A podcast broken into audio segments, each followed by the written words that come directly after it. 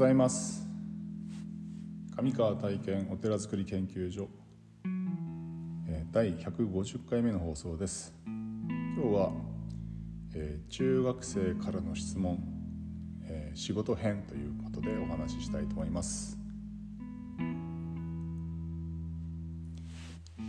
えー昨日に引き続きですねえっ、と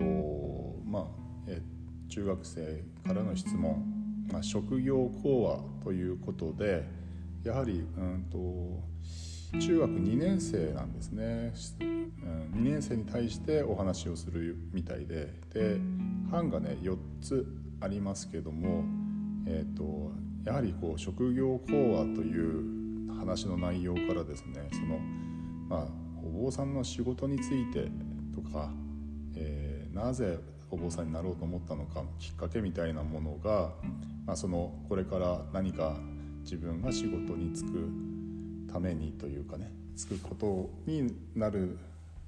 ことを考えたらなんでそのそういう仕事に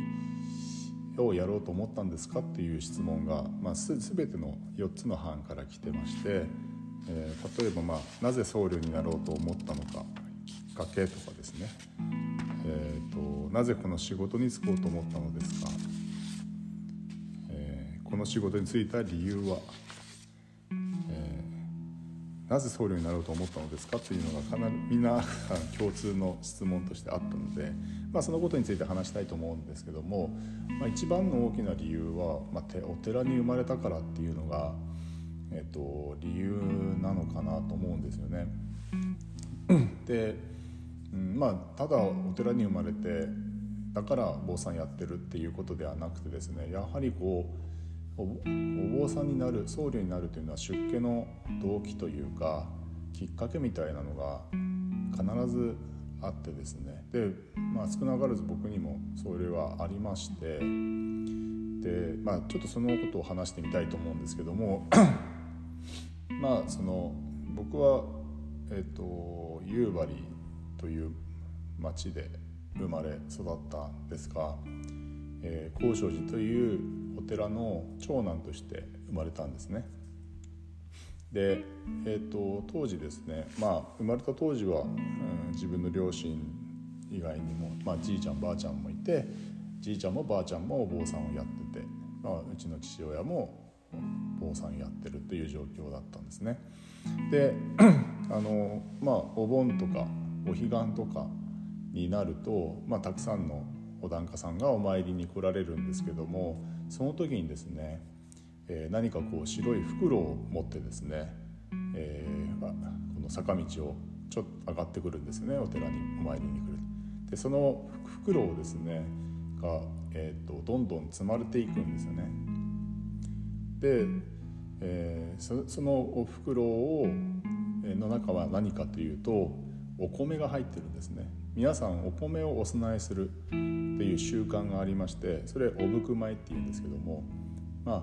えー、とそのお米をですね法要が終わった後に、えー、と持ってですね本堂から、えー、と栗という、まあ、住まいの方にあるえ米びつにですねこう運んでそこにこう米びつにお米を開けるというのが僕ら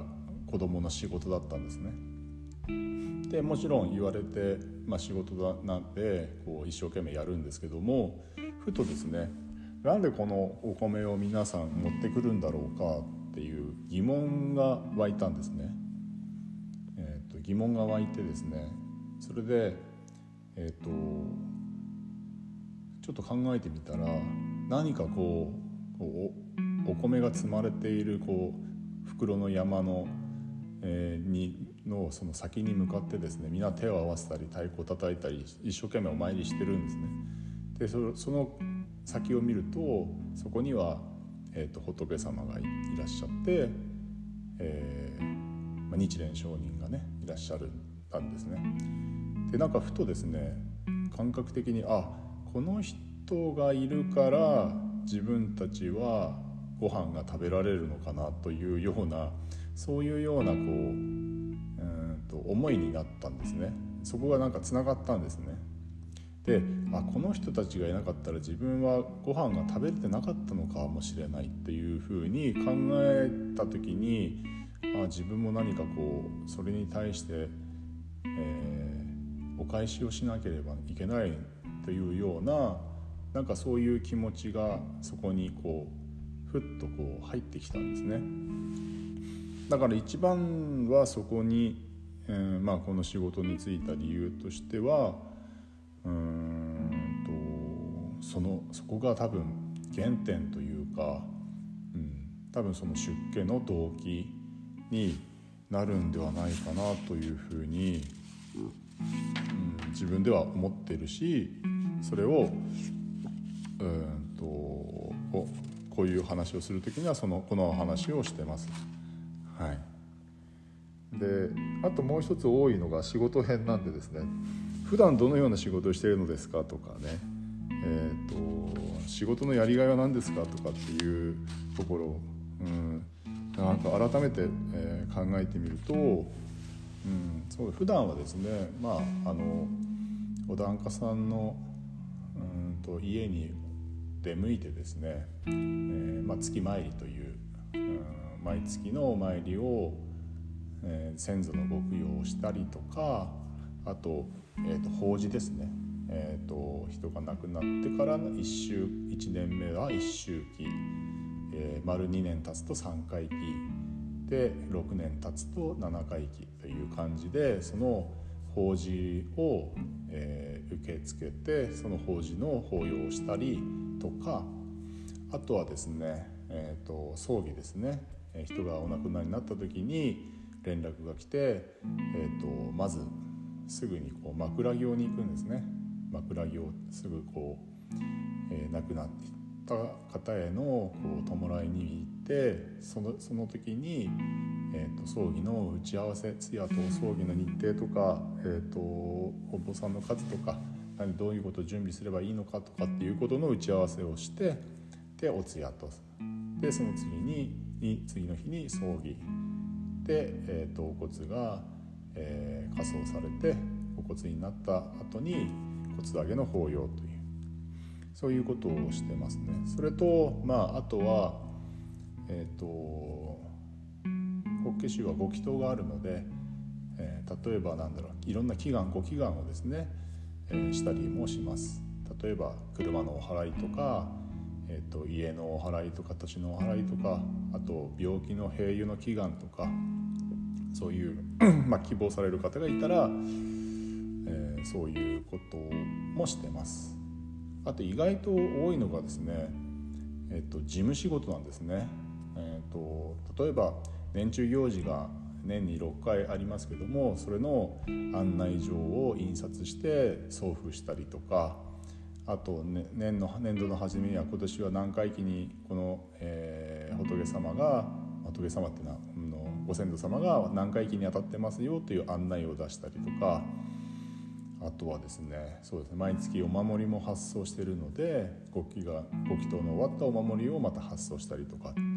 意外とそういう事務的な仕事もしてますね。えー、あとはそのお寺の会計ですね収入とか支出とかの会計簿をつけておくとか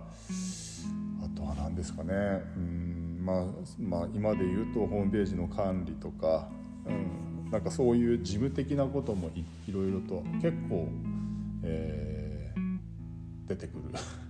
のが、えー、現状ですねあとはもう本当にお盆の時とかお彼岸の時になると当場の申し込みがあったりすると当場書きしたりとか。あとはそうですねお札とかですね祈願のお札とかを書いたりとかですね。うんそうですね。そういうふうにな仕事をしてます。はい、うん、まあこんな感じでしか話できないかな、うん、まあえっ、ー、ともうちょっと時間があるのでもう少しなんかこう こういう話からもう少しこう面白く面白くってなんでななんかうまく伝えられるようにもう少しブラッシュアップしていければなというふうに思ってます。明日もなんかこの中の質問でまあ話ができそうな、えーと、こともあると思うので続けて明日も行きたいと思います。はい、えー、今日も一日素晴らしい日をお過ごしください、えー、お祈りしております。ありがとうございました。